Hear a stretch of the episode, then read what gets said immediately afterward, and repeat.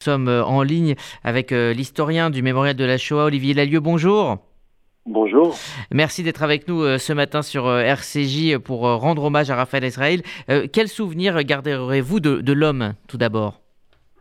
Bah, Écoutez, Raphaël Israël, c'était un, homme, un survivant d'Auschwitz que je connaissais depuis plus de 30 ans avec qui j'avais effectué de, de, très nombreux voyages. Je l'avais également côtoyé au sein de, des instances euh, de, de l'amicale euh, d'Auschwitz, puis de l'Union des déportés d'Auschwitz. Donc, euh, je, je, mesure bien non seulement la, la, perte qu'il représente, et puis aussi la, grandeur de l'homme. vous avez, vous avez cité de nombreuses personnalités qui, qui honorent sa mémoire, et, et je dois dire que c'est à, à, juste titre que cela. C'était à la fois un survivant, un homme magnétique aussi. Euh, euh, vous avez rappelé euh, son parcours. Vous avez également donné à entendre sa voix, cette voix si particulière, si chaleureuse, et en même temps qui traduisait la, la force, la force de ses convictions, la force de ses engagements. Alors Raphaël Israël était un, homme aux nombreuses dimensions, un militant de la mémoire, mais aussi un résistant. Quel a été son rôle hein, dans la résistance juive pendant la guerre?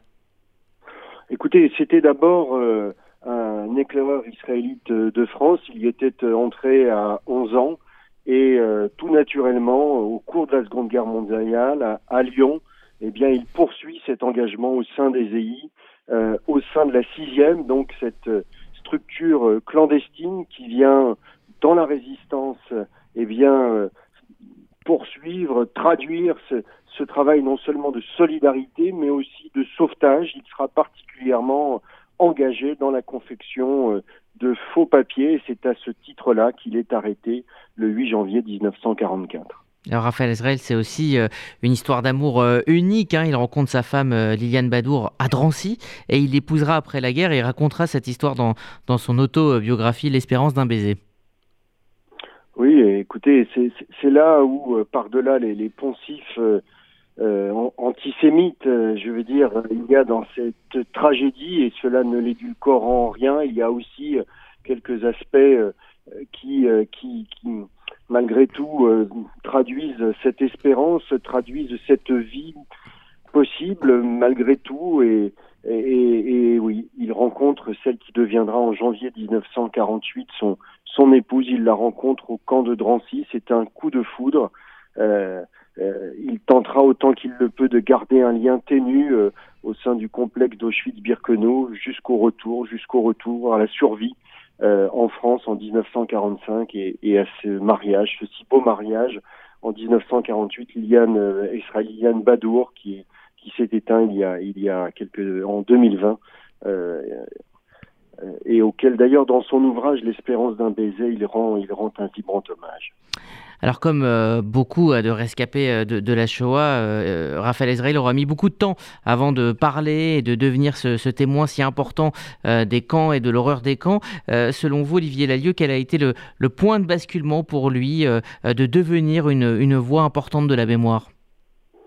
Bah, À la fois, vous avez raison de dire que qu'un grand nombre se sont tus pendant de nombreuses années et en même temps, il est l'incarnation de cette filiation, de ce prolongement du combat engagé dès 1945 par des hommes comme Henri Bulavko, le fondateur et l'animateur, euh, en tout cas de euh, l'association des anciens déportés juifs de France, qui va fusionner avec euh, l'amicale d'Auschwitz dans les années 2000 pour devenir, pour donner naissance à l'Union des déportés d'Auschwitz. En vérité, Raphaël Israël va commencer à s'engager au sein de l'amicale d'Auschwitz dans les années 80.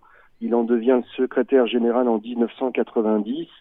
Euh, Raphaël Israël va avoir une carrière professionnelle euh, importante et, ingénieur.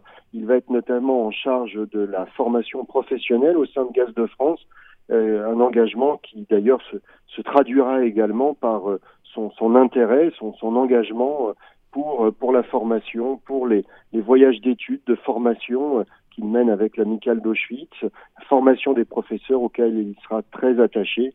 Et je dois dire que c'est à l'âge de la retraite, en vérité, que son engagement euh, au sein de l'amicale d'Auschwitz va devenir plus fort. Il prend sa retraite en 1988. C'est ce tournant des années 80, en vérité, qui pour beaucoup, avec le procès Barbie, avec l'émergence également du négationnisme, avec la montée en force également de l'extrême droite, eh bien pour beaucoup de ces hommes et de ces femmes qui atteignent désormais l'âge de la retraite professionnelle et qui va les, les engager encore un peu plus et aller à la rencontre de leurs concitoyens, des nouvelles générations aussi, pour témoigner et pour lutter pour la mémoire et l'histoire de la Shoah.